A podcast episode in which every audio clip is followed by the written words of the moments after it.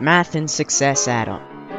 You'll learn about the history in our brand new show, Math and Mason. Hello everybody and welcome to our weekly program. Today we are receiving a special guest who is going to talk to us about one of the famous and brilliant, and brilliant mathematicians of all times.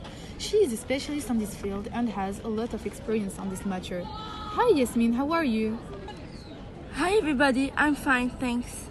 So Yasmine, who is the mathematician you choose to talk to us about today? I will talk about Al-Khwarizmi, who I think is the greatest mathematician of all times. Oh, great! First, let us know why you choose him among all the other mathematicians. To start with, his achievements in mathematics research are considered important. Nowadays, many things would not exist and be possible without him. Many mathematicians also consider him as the father of algebra, and his works inspired many of them. Very interesting.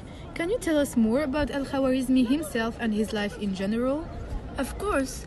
Al-Khwarizmi was born in uh, 780 in the town of Khiva, part of Khwarizm that is known nowadays as Uzbekistan.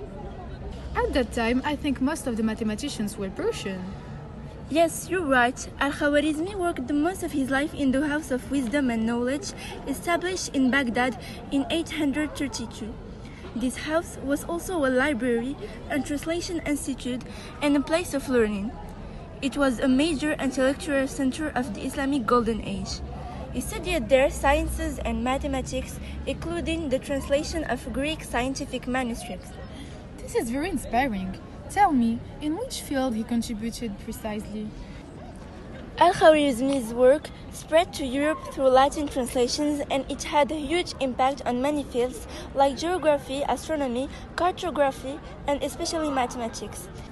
Ever wonder how numerals came to us? Al-Khwarizmi was the one who introduced Indian numerals from 1 to 9 into Arabic. He also adopted the idea of the zero as a number. This opened up a whole new world of mathematical possibilities and complexities. Al-Khwarizmi was also the one who introduced finding unknown mathematical quantities by using algebra. In fact, as I said previously, he is considered as the father of the discipline. Moreover, he introduced the place value system, originally from India, where the value of the number depends on these positions. Al-Khwarizmi also contributed extensively in whatever calculations we do today. Indeed, adding, subtracting, multiplying, and dividing are linked to Al-Khwarizmi. He basically developed ideas many high school math students can recognize today. What about geography and astronomy? Al-Khwarizmi also wrote on geography and described Earth's shape and its different climates. He introduced the world map that includes latitudes and longitudes of many cities with descriptions of seas, oceans, and rivers. In the field of astronomy, he wrote a book about the movements of the sun, the moon, and the five planets known at that time. In sum, he made contributions in many fields, some of which are not even known.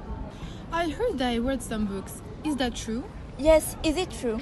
One of the famous algebra books that Al-Khwarizmi wrote is the Compendious book on calculation by completion and balancing.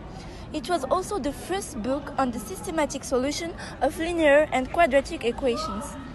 I think Al-Khwarizmi is much known for his resolution of quadratic equation. Can you explain us in a brief way how he did to solve it? Well, it's pretty much simple. Using the method of al-jabr, he transforms a subtraction into one member into an addition in the other member while the method of al-muqabala aims to remove in both members the addition of the same term. Thus, he reduces all the equations of the second degree to six equations, which is much easier to solve. You mean that he can solve all the equations by solving only six types of equations? Yes, pretty much. What a brilliant idea! I agree. For 700 years after his death, European mathematicians talked about him in their works, referring to him as algorithm. As you can deduce, the modern word for a complex mathematical formula, algorithm, is derived from his name. Even the word algebra is derived from al-jabr, part of the title of his most famous book, which we talked about previously. At the end, we can say that Al-Khwarizmi is one of the most important person who contributed in the development of many fields.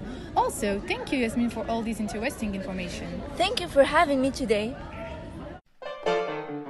This was Math and Mate on Radio Lyoté. Thanks for listening. Stay curious and see you next time.